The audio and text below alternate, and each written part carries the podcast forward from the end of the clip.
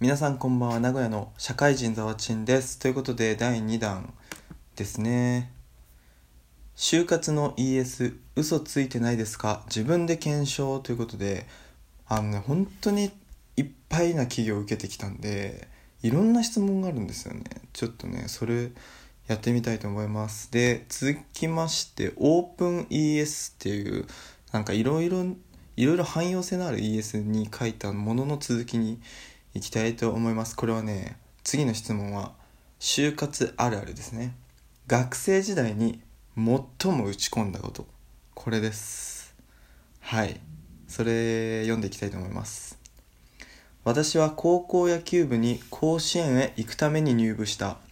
同期42人の部員は7割がスポーツクラスだが私は進学クラスで入部した。当初は3軍の試合すら出られず球場の外で手伝いをする毎日で必要とされる選手になると心に誓った。そしてチームに献身的なプレーが欠けていると感じ毎日100球をノルマにバント練習をした。しかし練習をすればするほど失敗した。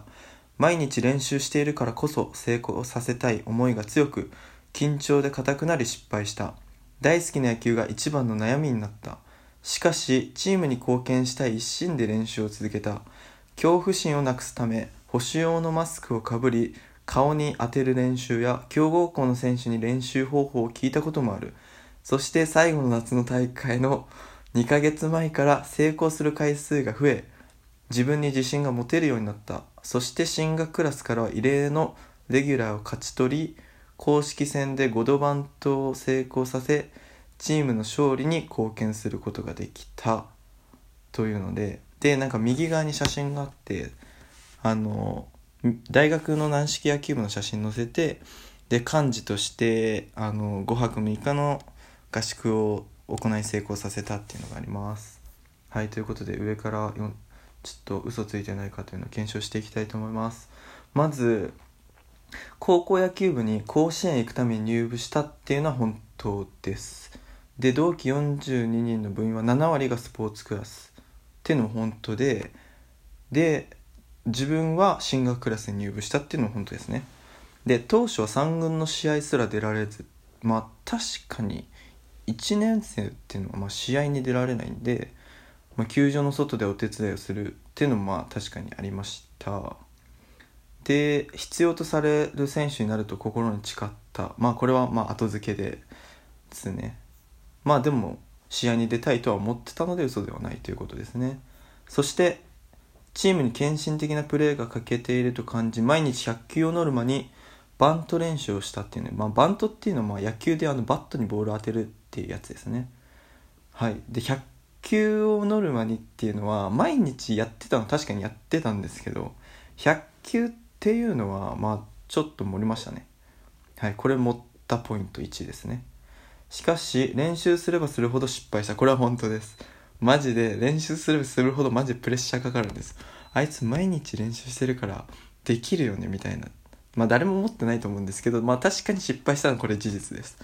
で毎日練習したいからしてるからこそ成功させたい思いが強く緊張で硬くなり失敗したはい。大好きな野球が一番の悩みになった。まあ確かに。はい。チームに貢献したい一心で練習を続けた。まあ確かに。はいはい。恐怖心をなくすため保守用のマスクあのキャッチャーのマスクあるじゃないですか。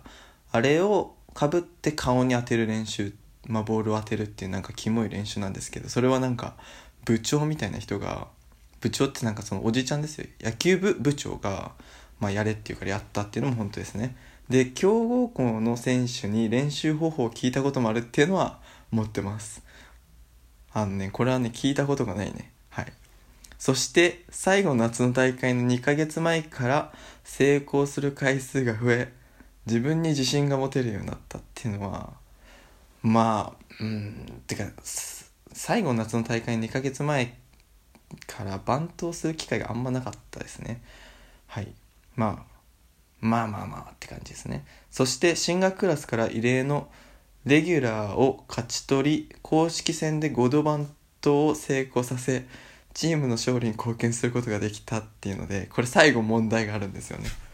あの進学クラスからは異例のレギュラーっていうのはまあレギュラーはいるっちゃいるんですけどまあ少ないね。9分の1とかで僕がその高校の野球部でレギュラーだったかっていうとあのレギュラーだった時期はマジでありました。というのはえっと秋の大会ですね。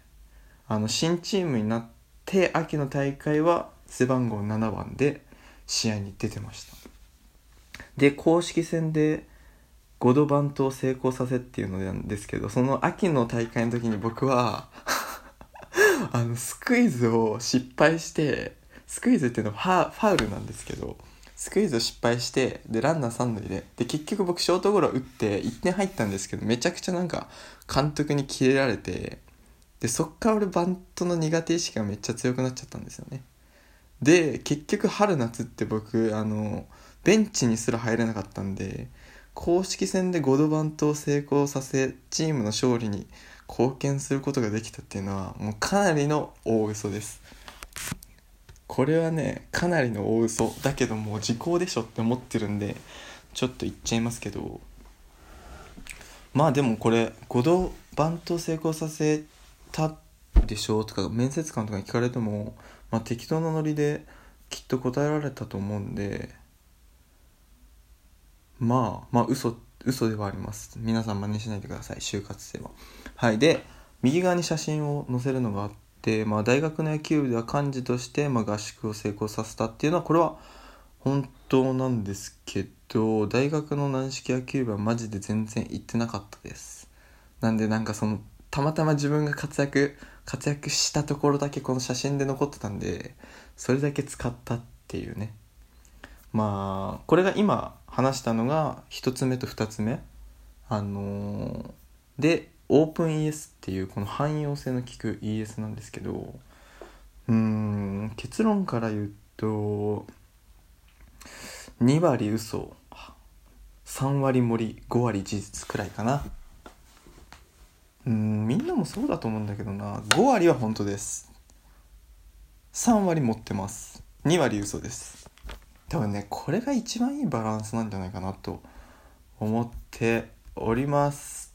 ちょっとねやってたら楽しくなってきちゃったんでもうちょっとね行こうと思います。はい、えー、続きましてあなたのキャッチコピーとその理由を教えてくださいっていう ES の問いですね。はい。行きたいと思います。25万人に1人のチャンスで人生が変わった男っていうのがまあキャッチコピーでその理由ですね。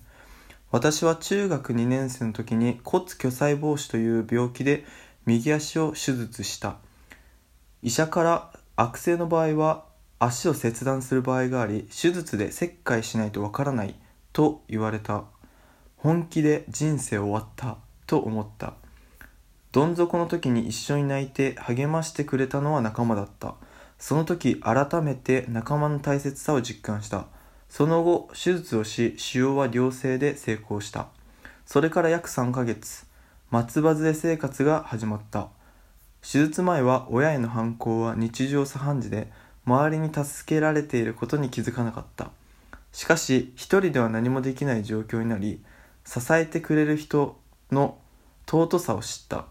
今まで何不自由な今まで何不自由なく過ごせたのは家族や友達周りの人の存在があってのことだと気づき人に感謝するようになった。大学野球部ではマネージャー業務を自ら引き受け人を支えることにやりがいを感じる。この手術は私の人生の転機となるチャンスを与えてくれたっていうのでですね。まず25万人に1人のチャンスで人生が変わった男っていうのはこの骨巨細胞腫っていう病気は本当なんですけどそれがまあ25万人に1人くらいの確率らしいんですよね。なんでこれ本当です。で悪性の場合は足を切断する場合があるっていうのもマジです。マジでその時に中学2年生だったんですけど本気で気絶しました。いやそんなことをなんか足がちょっと痛いなくらいで病院に行ったのに急にこんなこと言われたもんだからマジで目の前が白くなって本当に気絶したのを覚えてます。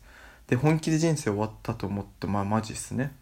でどん底の時に一緒に泣いて励ましてくれたのは仲間だったっていうのでまあ一緒には泣いてくれないし、まあ、励ましてくれたのは仲間でしたね。なんでちょっとどんどん一緒に泣いてっていうのはちょっとドラマの見過ぎかなと思いました。でその時改めて仲間の大切さを実感した。はい。まあ手術は良性で成功した。はい。それから約3ヶ月松葉杖生活が始まった。これもガチです。手術前は親への反抗は日常茶飯事でっていうのはまあそんなに反抗しなかったと思うんですけどちょっとね話を盛り上げるために書いたってとこもあるのでやや盛りということですね。まあ支えてくれる人の尊さを知ったっていうのはまあこれは確かにそうですね。で大学野球部ではマネージャー業務を自ら引き受け人を支えることにやりがいを感じるっていうので、まあ、大学野球部ってまあ全然行ってなかったんですけどまあその前のところでその野球部の合宿幹事やってましたみたいなこと書いたんでその流れで書いたんですけど全然そのなんか誰もやる人がいないからやったみたいな感じで人を支えることにやりがいを感じるというよりかはもうちょっといやいややった感もあるんですけどまあ就活で書けるからいっかなみたいな、まあ、ここもやや盛りみたいな。でこの手術は私の人生の転機となるチャンスを与えてくれたっていうのはこれはまあ確かにこんな経験はないと思うんで手術して松葉杖で人工骨入れてみたいな。っていうのでこれはねちょっと本当っちゃ本当ですね。というのでやっぱりねやや森 ES なんですよね。というところでした。ちょっとねめちゃくちゃまだあるんで次も行ってみたいと思います。それではまた第3弾でお会いしましょう。